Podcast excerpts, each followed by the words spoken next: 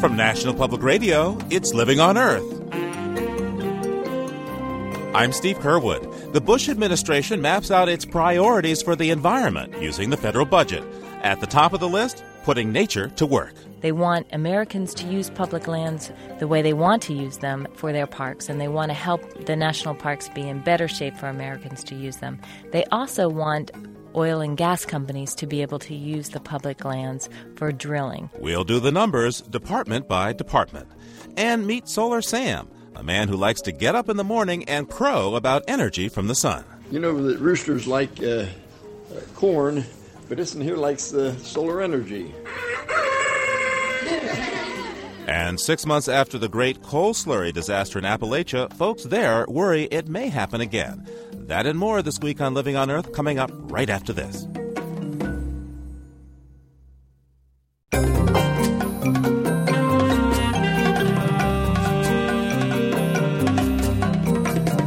This is Living on Earth. I'm Steve Curwood. President Bush is not only planning to cut taxes this year, he's also looking to reduce federal environmental protection services by more than 10%. According to the White House Office of Management and Budget, the cuts amount to more than $2 billion, small in terms of the overall federal budget, but large in terms of political capital. Joining us now to look at some of the details is Elizabeth Shogren, who covers the environment for the Los Angeles Times. Hi, Elizabeth. Hi, it's nice to be here. Elizabeth, I think perhaps the best way to talk about this is just go department by department here. So let's start with the Environmental Protection Agency. What stands out for you looking at the Environmental Protection Agency budget? Well, one thing is clear that the Bush administration wanted to send a strong signal that they were interested in having the states have more control over both funding for pollution cleanup programs and also for enforcing those programs. There is a shift. Um, it's just a tiny percentage of the overall budget for enforcement, but there's a shift of money that now is the federal government controls for enforcing pollution controls, and now instead the states will control it. Also, um, there's another part of the overall Bush budget plan is visible in the EPA budget, which is that they're slashing congressional pet projects. And a lot of these end up being clean and safe water programs that are part of EPA. And overall, it means that the money available for clean and safe water programs will be much less. Let's move over now to the Interior Department, uh, you know, the folks who handle a lot of the public lands, including the national parks. What's the message from the White House about the priorities here? What's, what's the message that's being sent with this budget? At the Interior Department, the new administration is saying that they are going to stand up and fulfill some of the campaign promises that the president made. He's going to give mo- more money to help the parks fix their broken buildings and build new bathroom facilities and things like that. And he's also going to give the states more money for the Land and Water Conservation Fund so they can make decisions about what they want to conserve in their own state. What about the resource extraction part of the uh, Interior Department's mandate? Well, the fascinating thing that you, you see in this budget for the interior is that it, it's adding money to give more leases for drilling and for oil and gas. And so there's more money in it, about um, $15 million to both give more leases in these various public lands programs where they do allow leasing, and also they're putting money already in the budget for leasing for the Arctic National Wildlife Refuge, even though Congress has not approved drilling or, or development of oil or gas there. And they're really putting down their marker with this. They're saying, we want the public lands to be more open for more drilling. We want more fuel coming from them.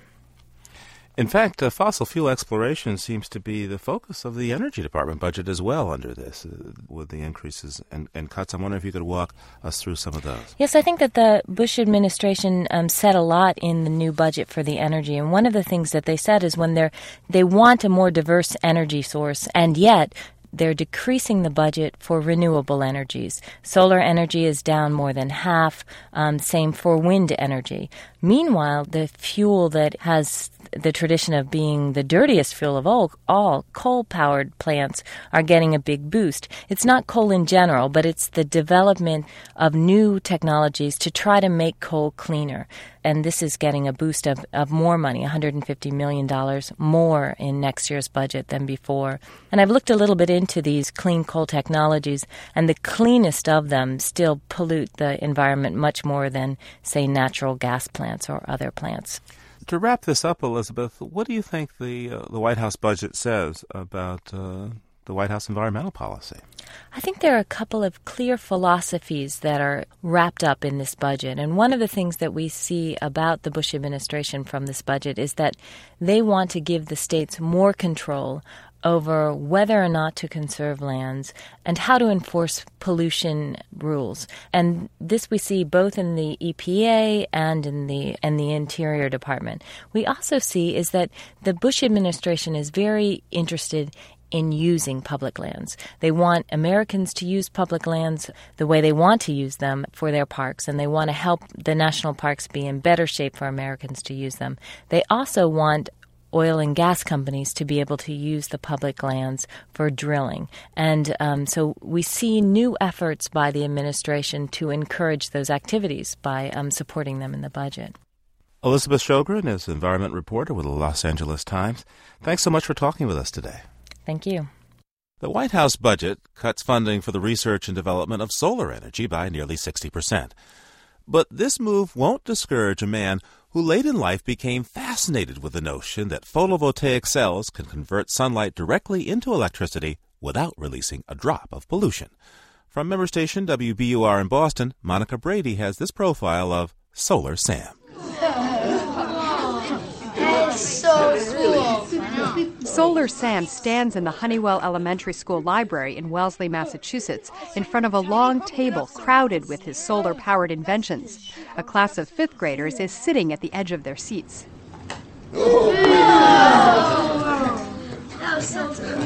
A ping pong ball has just been projected at them. It was propelled by a rotating arm attached to a panel that uses energy from the sun. Each of Solar Sam's inventions has a small 2 by 4 inch photovoltaic panel that changes light into electricity. In this case, it makes a plastic rooster crow. You know that roosters like uh, uh, corn, but this one here likes the solar energy. Sam is 82 years old, a fit man with thick, wavy white hair, and he's as wide eyed as the fifth graders you will get as excited as I do about all the possible uses for this free, non polluting energy. Solar Sam's real name is Clyde Y. He got the nickname Sam when he was a boy growing up in a coal mining area of Pennsylvania. He always assumed energy had to be dug out of the ground until his daughter introduced him to solar power when he retired at 75. She gave him a solar panel that he attached to a water pump. I thought, gee, uh, uh, this is 12 volt DC current, and I have a little pump in the cellar that's 12 volt DC. I thought, gee, I wonder if this would possibly go directly from the sun to that pump. And when that water shot eight feet in the air, my heart jumped eight feet. and from that moment on, why I've been uh, seeing how many uses I can find for solar energy. Sam's blue eyes sparkle when he talks about his inventions. There's the solar powered wagon and a kayak he uses on local rivers. He hasn't counted how many inventions he has, but they're all over his house, covering the kitchen counter and littering the backyard. The dining room is filled with dozens of solar power kits that he puts together for school children. The kits allow students to build a solar powered cardboard car. Then they can reuse the components to create their own inventions. Sam has 20 patents, including one for a full size solar power vehicle. But so far, it's been an expensive hobby, not a moneymaker. And despite his devotion to solar, nature hasn't cooperated to allow him to power his own home appliances with the sun. I have nothing but trees. and I have to go over to the schoolyard to do most of my testing and so forth. It breaks my heart. and the trees are mostly on my neighbor's property, so I can't cut them down. Sam says he's not an expert on solar power, he's an enthusiast, and his interest may seem outdated. Solar power had its heyday in the late 1970s when Jimmy Carter was president and a world oil crisis created long lines at the gas pumps. In 1980, President Carter initiated the Photovoltaic Demonstration Project, which set up eight solar centers around the country for research and education. Solar energy fell out of favor when Carter left office and the oil sector stepped up its lobbying. Now only one center remains, Solar Now in Beverly, Massachusetts, north of Boston. Carmel Valenti Smith is education director of Solar Now. She says electric and oil companies are starting to think again about solar because they know their resources are limited. But it is frustrating that more politicians and policymakers, architects, all of the people that really push the industry don't see this as choices. And that will run for hours on sunshine that happened a couple weeks ago. Back in the Hunnewell Elementary School library, Solar Sam is demonstrating how four AA batteries from a radio can be replaced with one battery that's stored up solar energy. I mean, it's, it's incredible. It just is unbelievable that you can store sunshine and, and use it in, in this manner. A small panel, enough to power a radio, costs about $6 and lasts more than 20 years, a better deal than store bought batteries. Ray Clemmer, a fifth grader, says he'd like to use solar power for his Game Boy. My mom would probably love it because, like, they always like are mad when we have to use up batteries and stuff. And these kids say they'll share what they've learned with their parents. Kelly Whitaker is also in the fifth grade. My mom would like it for the lights because she always um, tells us, turn off the lights! Because my brothers always forget to turn off the lights. Solar Sam says he'll keep promoting the benefits of solar energy because right now people are squandering a valuable free resource. And to this day, every time I see that sunshine, I think, oh boy, all that is going to waste. I mean, we should be capturing it and uh, being ready for the day when fossil fuel is exhausted. And according to Solar Now, that day isn't so far away. Although there's controversy over how long the world's oil reserves will last, Solar Now quotes the British Petroleum Company as saying it has only 30 years of oil reserves left. Solar power promoters, like Solar Sam, hope this means solar energy will finally have its day in the sun. For Living on Earth, I'm Monica Brady in Boston. Next week, we'll look at efforts to help Vermont homeowners use power from the wind to cut their electric bills.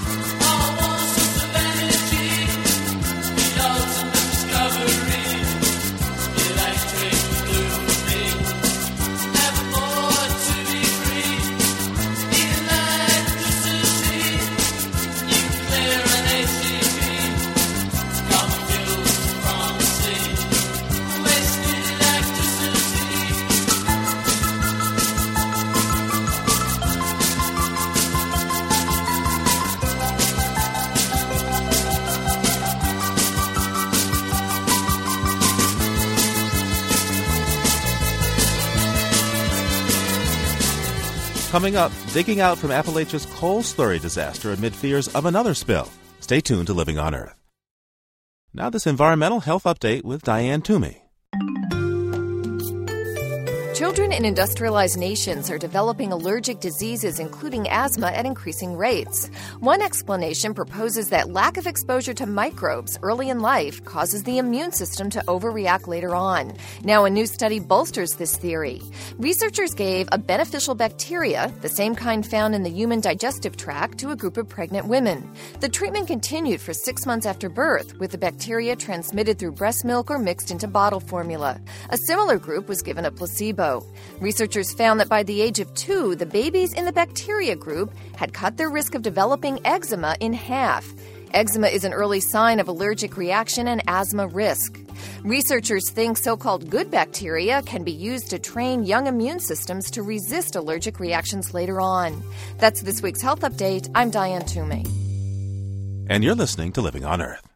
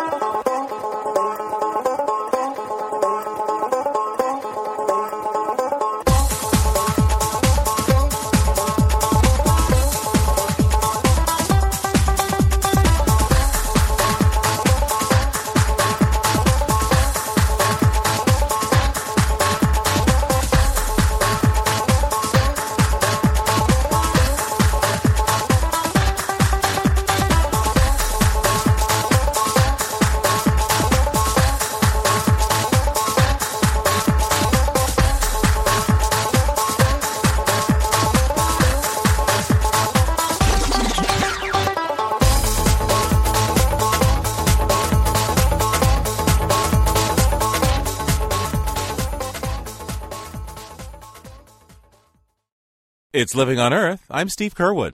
According to the advocacy group American Rivers, 13 major waterways in America are highly endangered, and in many cases, energy is to blame. Hydropower, natural gas exploration, and waste from power plants are the main causes. Number seven on the endangered rivers list is the Big Sandy River that flows between Kentucky and West Virginia. Six months ago, an impoundment of coal slurry near Inez, Kentucky burst. 250 million gallons of mud, water, and coal waste went flying into the headwaters of the Big Sandy. The mucky sludge spilled over the river's banks, ruining property and killing aquatic life along a 70 mile path. Cleanup efforts are still ongoing, but there are hundreds of other slurry impoundments in the area, so an investigation is underway about the safety of this disposal method. West Virginia Public Radio's Jeff Young reports.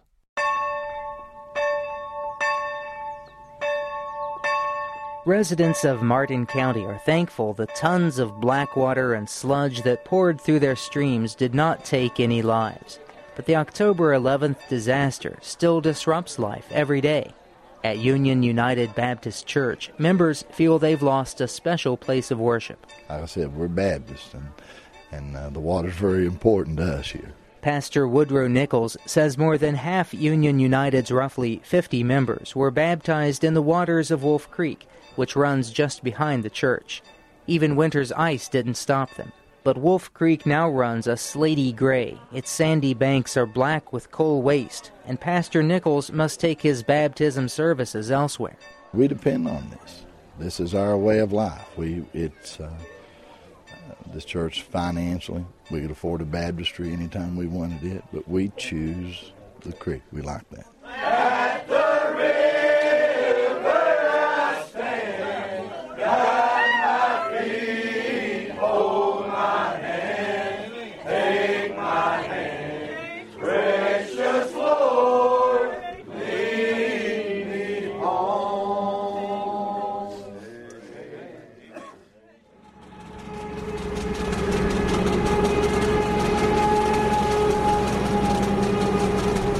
Federal environmental regulators keep watch as the Martin County Coal Company's cleanup continues. Here, a backhoe makes its way up Wolf Creek. The machine's shovel scrapes the stained banks into the water. The idea is that large pumps will later suck the waste from the stream's bottom into another waste impoundment. The waste comes from coal mine preparation plants like this one. Raw mined coal is washed and separated from waste rock to make it more marketable. The wastewater, rock, and sludge from that process are stored in large lagoons behind dams built from mine refuse. The impoundment at Martin County Coal covered 72 acres and was built atop an abandoned underground mine. When that mine shaft collapsed, the slurry lagoon was like a tub with its plug pulled. The waste emptied into the mine shaft, then shot from its two portals into the streams. At one point, the coal company had 500 workers in a cleanup effort that parent company Massey Energy estimates will cost $46 million. Bill Markham is spokesman for Massey Coal Services. Cleanup is going very well. Um, we committed uh, from day one. Martin County Coal committed to a, an efficient and effective cleanup, and uh, I believe and we believe that they've uh, done that and are continuing to do it and do a good job of it. We're probably somewhere I would hazard between 80 and 90 percent, maybe closer to 90 percent on our way. But many residents are not satisfied with the cleanup. They still see black stains where the cleanup crews have already done their work. The cleanup forced some homeowners to leave for months. Many returned to find their properties altered, shade trees cut, and yards looking like reclaimed strip mines. Wolf Creek resident Ray Webb doubts the streams his family once fished and swam will be restored in his lifetime. Webb's family has lived on the same plot of land for three generations, but Webb watches the sludge and black water climb toward his garden with each rainfall and thinks of moving. Look here, you see this? And look, in a few, and when the water gets up, it's going to be up here in my garden and in my yard. And it is terrible what they've done. You you can't see a thing they've done here. In fact, it it looks bad right now. It's about two inches thick right there. I've been down there lots of times checking it. So you're you're looking at moving? Oh yes, we want to move. We've already been looking. I wouldn't want anywhere close to this place. Got to be tough, though, leaving a place where you lived all your life. Yeah, 67 years. My dad lived 74 here, and my mother lived 92 right here. 92 years right, right there, in that house. Yeah, it's tough to leave. A lot of sentimental values. Residents like Webb fear the soil may be contaminated, and they don't trust the water coming from their faucets. Some report discolored, foul smelling water from wells. Others report rashes after bathing.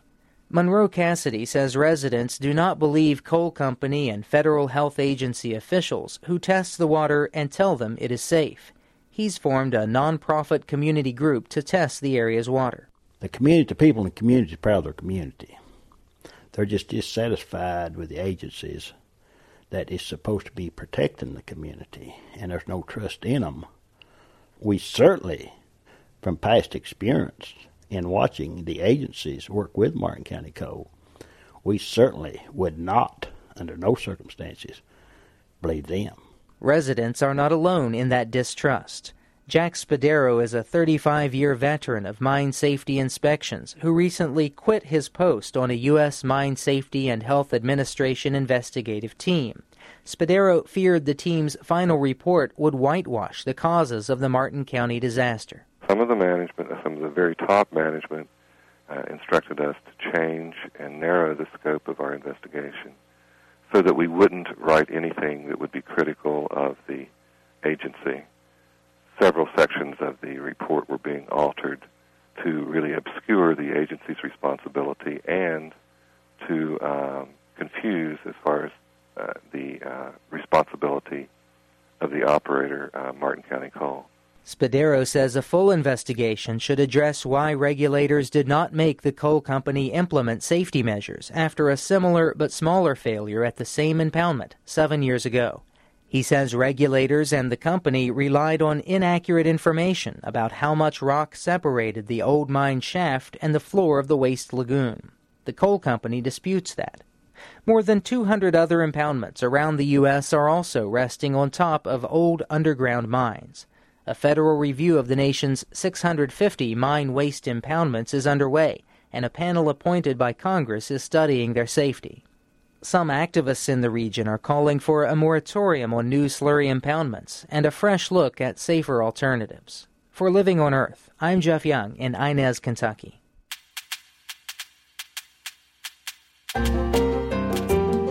Time now for comments from you, our listeners.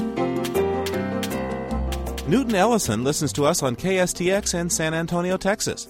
He heard Nathan Johnson's report on efforts to decipher the recordings of Ishi, the last member of the Yahi Indian tribe in California.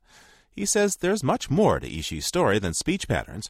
Couldn't you have done a little better, he writes, in the memory of this abused man's tortured life as the last of an entire race of people who were singly and by hundreds killed off by white adventurers. Another KSTX San Antonio listener, Tom Galloway, had a different take on the story. I couldn't help thinking, writes Mr. Galloway, the struggles Ishi described in his storytelling between the fictional lizard and wood duck, their competition for a bride, and the death and resurrection of wood duck seem to closely correspond with the basic Christian teachings of the struggle between Satan, aka the serpent, and Christ.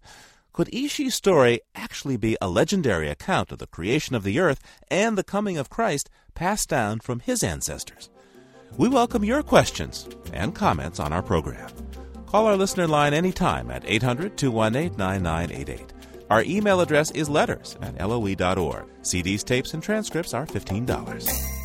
Funding for Living on Earth comes from the World Media Foundation Environmental Information Fund. Major contributors include the Educational Foundation of America for reporting on energy and climate change, the Geraldine R. Dodge Foundation, supporting efforts to better understand environmental change, the Rockefeller Foundation, and the Turner Foundation.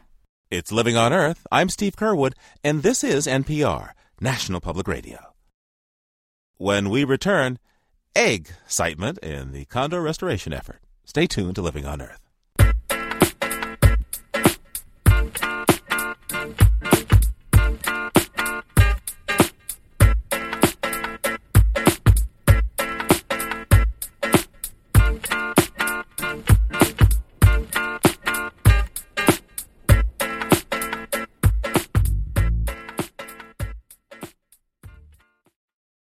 It's Living on Earth. I'm Steve Curwood.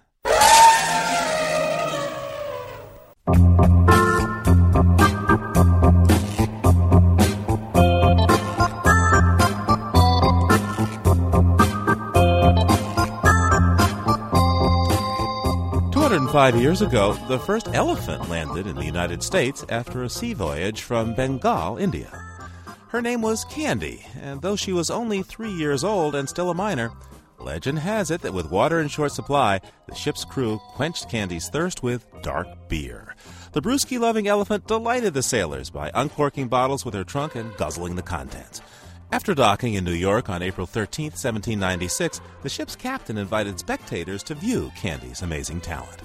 Candy wound up touring the nation for more than 20 years, and the curious paid a quarter for a peek at the pachyderm. Now, Candy's fondness for alcohol wasn't all that unusual. In the wild, both African and Asian elephants seek out fermenting fruits to eat. And in India, herds of thirsty elephants have been known to sniff out and raid caches of beer, and then go on drunken rampages through villages and rice paddies. Their suds of choice? Carlsberg Elephant Lager, of course. And for this week, that's the Living on Earth Almanac.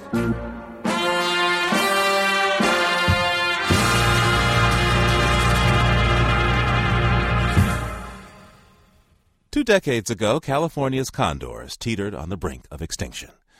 And to try to save the birds, researchers took a drastic and controversial step. They captured the last 27 condors and set up a breeding program. A few years ago, they started releasing juveniles bred in captivity back into the wild. The work now seems to be paying off. Researchers have discovered that at least one released condor has laid an egg. Biologist Sophie Osborne with the Peregrine Fund recently spotted the egg as she pointed her telescope into a cave near the north rim of the Grand Canyon. I saw what looked like an egg. Uh, one of the adult male was pushing it around with his bill, and there all of a sudden in this cave entrance was this beautiful elliptical shaped object. But as a biologist, you always try to be cautious and not jump to conclusions. So I kept observing and observing, and a little while later, one of the females came up to the egg, and when she was moving it around, she actually lifted it up, and I could see that it was a hollowed out egg. How did you feel when you discovered this egg? I was absolutely stunned and almost shaky inside, and sort of overwhelmed by the potential enormity of what I was seeing. You observed this egg in a cliffside cave. Why did you pick this location in the first place? We're following 25 condors around, and we basically go where the birds go. These three birds had been investigating this cave, going in and out of it, and starting to spend significant time inside it. So it was because the birds were there, we were there, and I just happened to be watching this cave closely with my spotting scope trained at the entrance. And you said that one of the females moved the egg around and it appeared to be hollowed out. So right. it doesn't seem like there's going to be any condor chicks to come out of that one. No, I'm afraid not. But that's pretty um, normal for their first year. Oftentimes, the first time they lay an egg, they either end up breaking it or not caring for it properly. Sometimes the first egg is infertile. The amazing thing was that they've actually started this and they are able to lay an egg and, and have done so. And that was just an incredible first step for them. How big is a condor egg? I'm thinking the condor is pretty big. The wings are stretched out, what, it's almost 10 feet across. Right, nine and a half feet wingspan. Well, I, I have never seen a condor egg close up, and I think that potentially I thought it was absolutely huge, but that could be just because it made such a huge impression on me. Um, I think they're probably about five inches long, I'm guessing. What are the chances of these birds or, or, or the other condors in the wild there laying more eggs this year? Uh, it's very possible this year, actually, because we have two females that this male has been courting. So it's quite possible that the second female might also lay an egg. Well, who laid the first egg, do you think? We think it was the first female, which was Condor 119. We have a bit of an unusual situation. Condors obviously usually pair off, but we've had sort of a trio at the moment one male and two females. And although the male has been primarily courting and displaying to one female, female 119, who we assume or thinking that laid the egg, there is this other female involved, and that may be just because there's so few males out there for these females to choose from. Sounds to me like a classic triangle. it does. It, it, it's definitely an evolving story. We have a, a website where we write up what's happening with the condors, and uh, my sister was reading it lately, and she said that it sounded like a, a romance novel or something with these three birds trying to figure it out. So it can be pretty entertaining. And this guy who's responsible for this egg, uh, what kind of personality does he have? he's very he's very dominant. He's very majestic and very pushy. When he lands at a carcass, you know, everyone steps back and he gets right in there. Uh, but like all the condors, he can be curious and playful. If somebody's playing with something, he'll charge right on in to take over the game. How social are these condors? They're incredibly gregarious. They definitely travel together in groups and spend a lot of time together. They're incredibly clever, curious birds. Um, the other day I watched 11 condors playing on a beach and they were playing with sticks and then one discovered a plastic bottle and they were pushing it around and jumping around over it. Sometimes you'll see them at a carcass and one bird will walk up to the other one and grab its tail and pull it off and they just are endlessly entertaining to us. Now, how many California condors are there in the wild right now? There are 49 in the wild at the moment. We have 25 in Arizona and 24 in California. I've heard about a number of setbacks in the in the California Condor Release Program. Some of the birds had to be recaptured because they just, I guess, were too used to people, and and some have been what attacked by coyotes. They run into power lines or the wrong end of a bullet. Right. The biggest problem for them really has been lead poisoning. They're scavengers, obviously. They eat only dead things, and they um, several times have come across carcasses that were loaded with lead shot. Um, last summer, we lost five of them here in Arizona to lead poisoning, and at least 10 others had to be treated for lead poisoning. What's your feeling about the likelihood of reestablishing a self sustaining population of these birds in the wild? I think it's really good, and I think that seeing this egg has given us all, you know, more than a glimmer of hope that it can be successful. It's a long haul, uh, simply because these birds reproduce very slowly. They don't mature and begin reproducing until they're six years old. So, you know, we finally have six-year-olds in the wild, and that's why we're so excited to start seeing this nesting behavior. Sophie Osborne is a field biologist and condor egg discoverer with the Peregrine Fund in northern Arizona. Thanks for joining us today. Thank you for having me.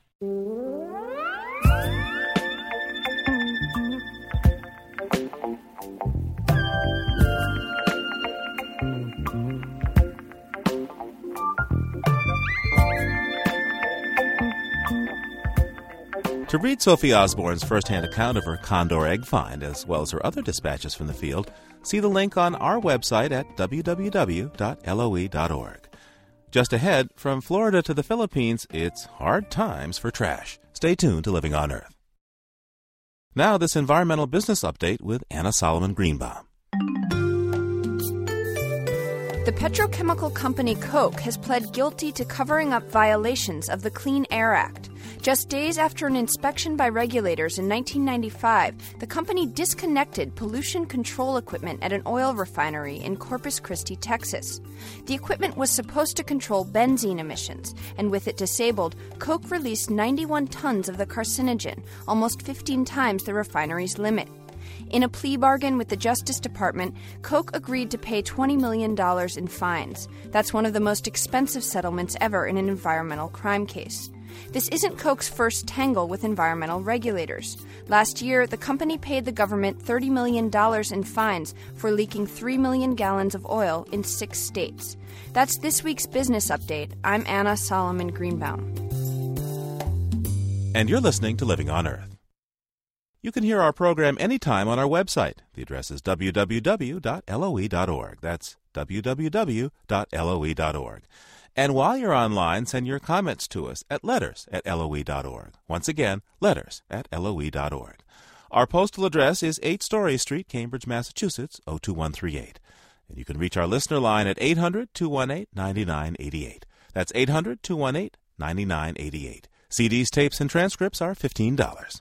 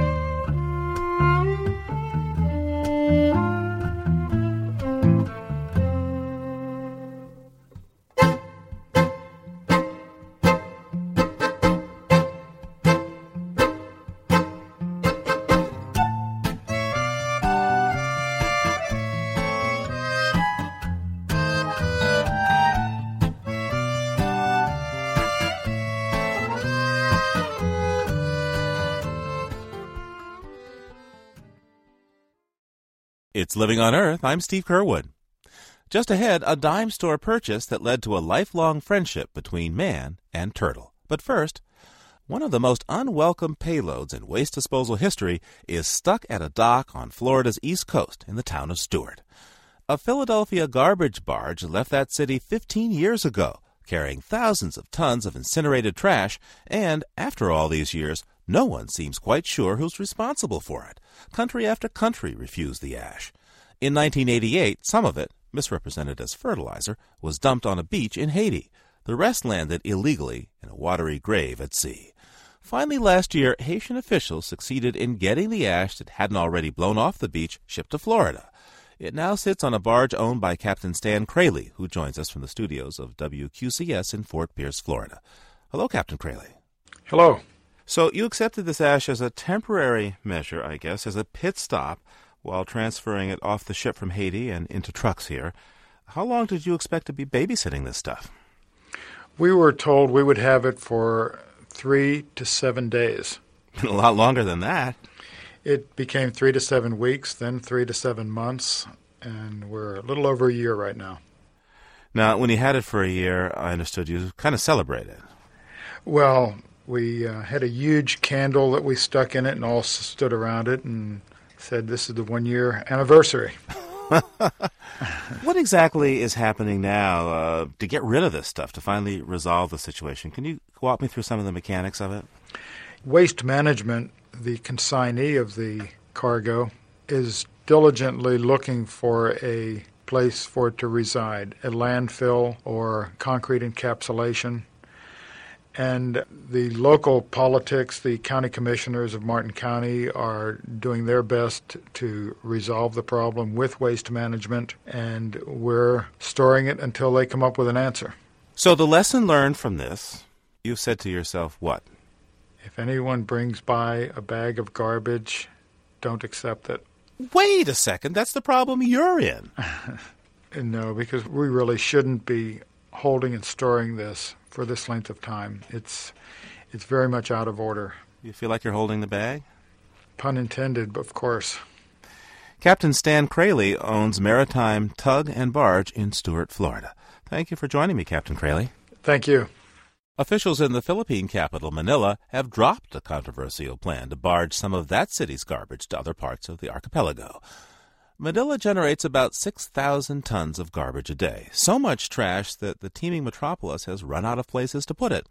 The city's main landfill was closed last year after angry community protests concerning potential health risks. The Philippines' new president, Gloria Arroyo, has promised to reduce Manila's waste, and her first piece of legislation puts a premium on recycling. From Manila, Orlando de Guzman reports.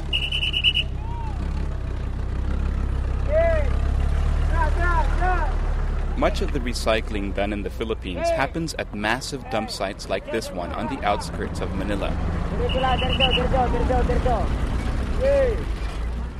Here, trucks roll in every few minutes to unload garbage from Metro Manila's 12 million residents.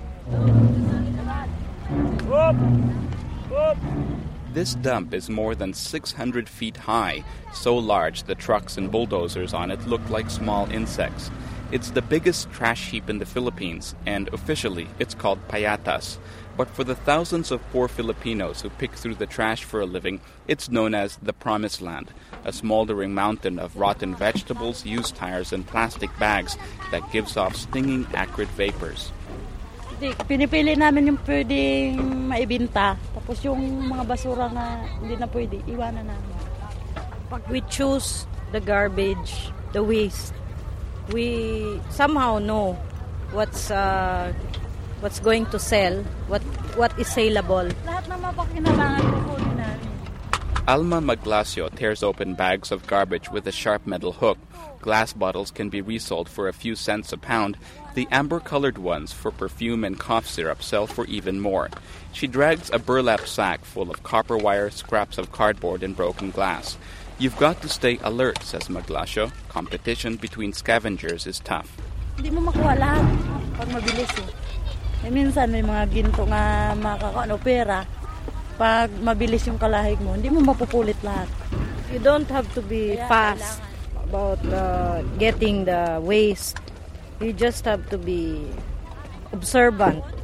So you get everything. You get the the most valuable waste just, just like jewelries and gold. If you are so fast, you you might miss it. But striking gold is rare. More common are the daily hazards. Dump trucks sometimes lose their brakes. Broken glass can cut your hands and feet. The risk of acquiring tetanus, cholera, and dysentery are high, and there's the occasional load of toxic chemicals mixed in with the garbage. These dangers of picking through trash have gone unnoticed by most Filipinos until last July, when heavy rains caused a large part of the garbage dump to collapse. An entire village was buried beneath tons of trash. Rescue workers recovered about 200 bodies. The exact death toll is still unknown, and many here believe hundreds more lie buried. The Payatas disaster was a huge embarrassment for the government, which temporarily closed down the dump. For many of Manila's residents, the disaster brought on an urgency to Manila's garbage problem. Von Hernandez is the campaign director for Greenpeace in Manila. I think people realized uh, when Payatas happened that everybody actually, not just the local government executives, the national government agencies, but everyone had a contribution uh, for that disaster because when you when you throw your garbage uh, in a trash bin, um, garbage goes somewhere and is going to Payatas and has created that mountain which has killed people. The garbage problem in Manila has been around for decades. During the reign of former President Ferdinand Marcos, another garbage dump known as Smoky Mountain became a symbol of poverty brought on by Marcos's corrupt regime. Marcos was ousted during a popular revolt 15 years ago known as People Power.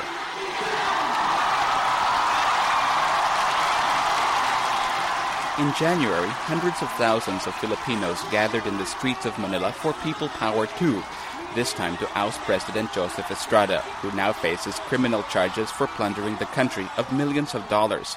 Many at the demonstrations were fed up with what they saw as rampant corruption in the government.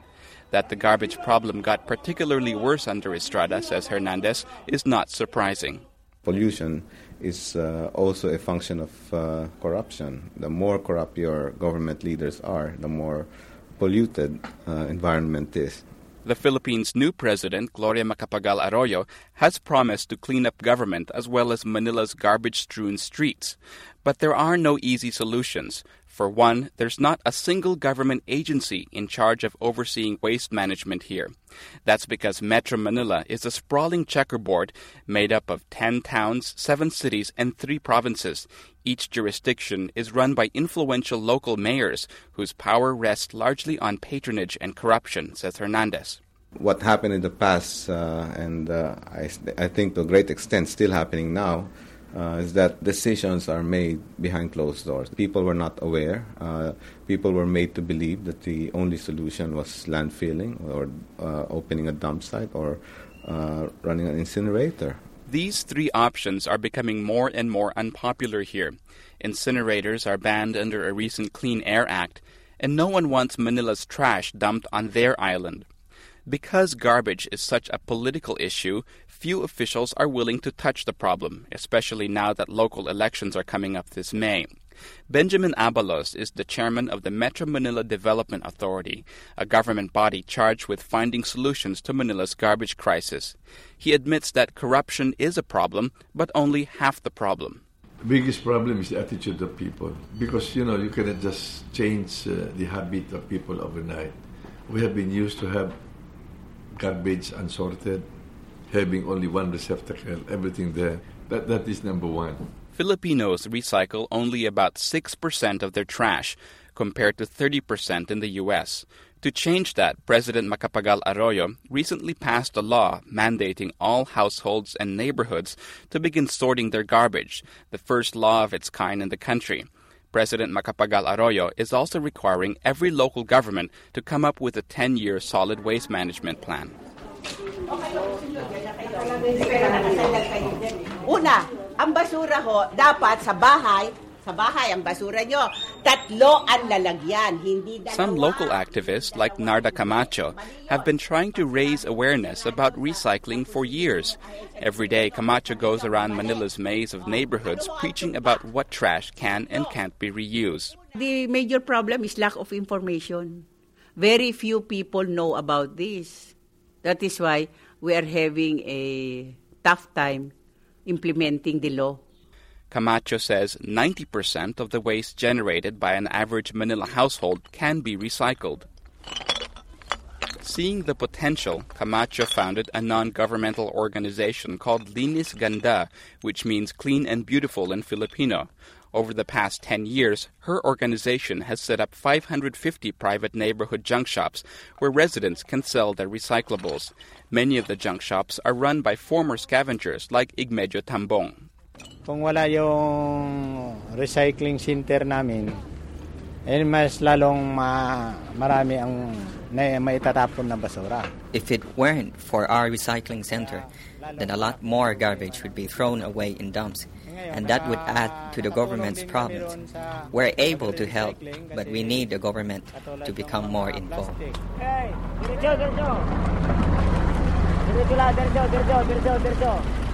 Meanwhile, the Payatas garbage dump continues to grow, and so are the number of people picking through the trash for a living. There are plans to close the dump for good before June, when monsoon rains will make climbing the mountain of garbage even more dangerous. The government says it can give people here a safer livelihood by enlisting them to go around Manila's houses collecting recyclables. For Living on Earth, I'm Orlando de Guzman in Manila.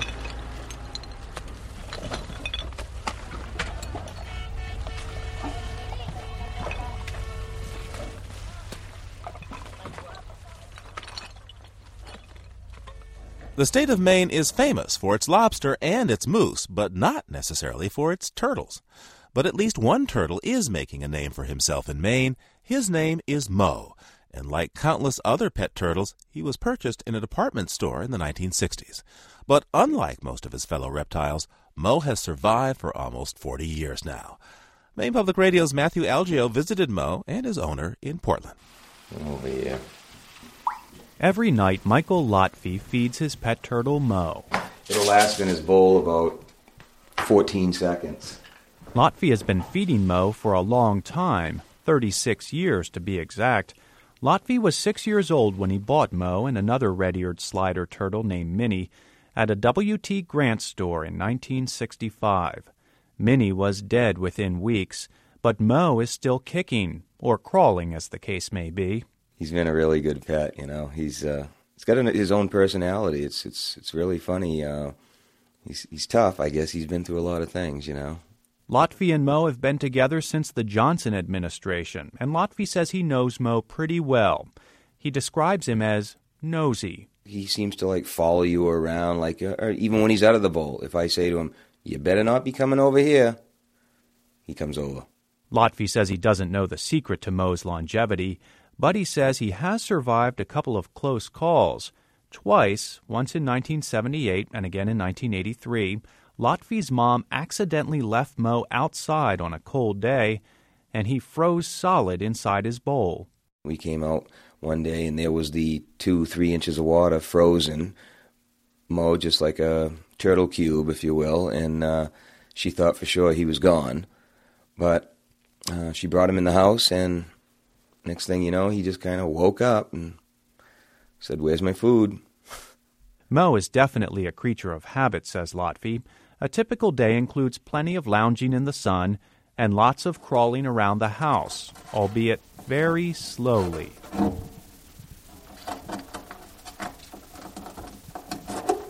Lotfi says Mo also enjoys sleeping and listening to music.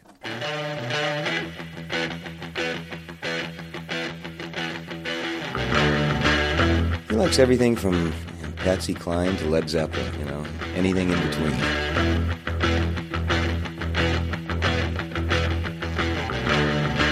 He'll stay busy in the aquarium or whatever, but when a certain song comes on, he, he just kind of lally-lags around, and, and so I just kind of feel that he likes it. Mo is about four inches across, but he wasn't much bigger than a quarter when Lotfi bought him, much too small to be legally sold today. The FDA banned the sale of turtle hatchlings in 1975 because they carry bacteria such as salmonella. As for his age, Mo is believed to be between 38 and 40 years old. Not bad for a common red eared slider turtle. It's actually pretty amazing.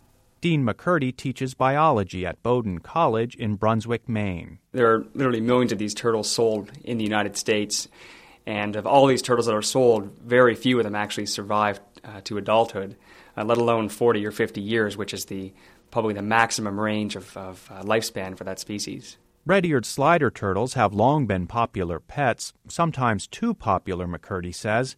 He says owners who get tired of their pets have been known to release them into the wild, and that can make life more difficult for a region's indigenous turtles. They carry diseases, some of which they pick up in captivity, which could harm native turtles.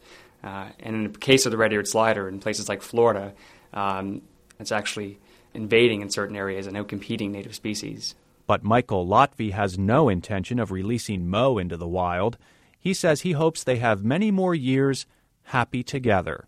He's been kind of uh, the ninth wonder of the world. I mean, nobody ever expected Mo. Most people go, Do you still have that turtle? I don't know. He's just through romaine lettuce and tuna fish and fish sticks and sunlight and good music. I guess he's happy. For Living on Earth, I'm Matthew Algeo in Portland, Maine. Me and you, and you and me. No matter how they toss the dice, it had to be. The only one for me is you, and you for me. So happy together.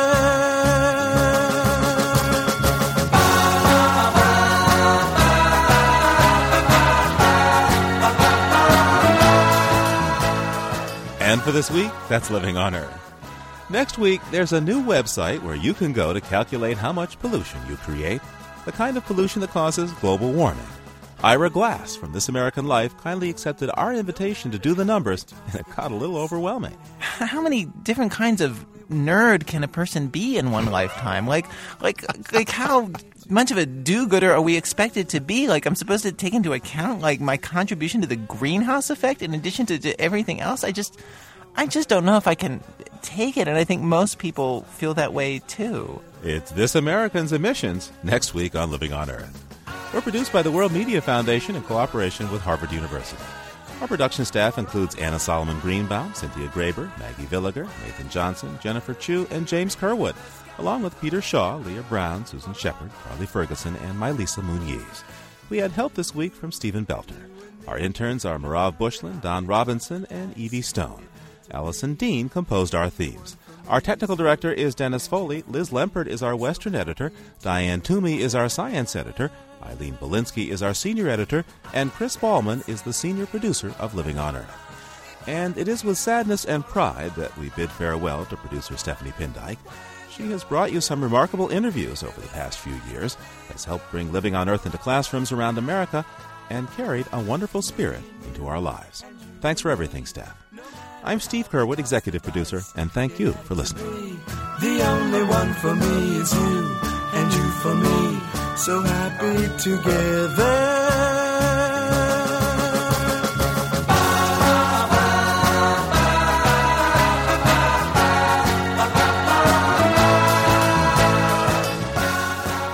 For Living on Earth comes from the World Media Foundation Environmental Information Fund. Major contributors include the Educational Foundation of America for reporting on energy and climate change, the Geraldine R. Dodge Foundation, supporting efforts to better understand environmental change, the Rockefeller Foundation, and the Turner Foundation. This is NPR, National Public Radio.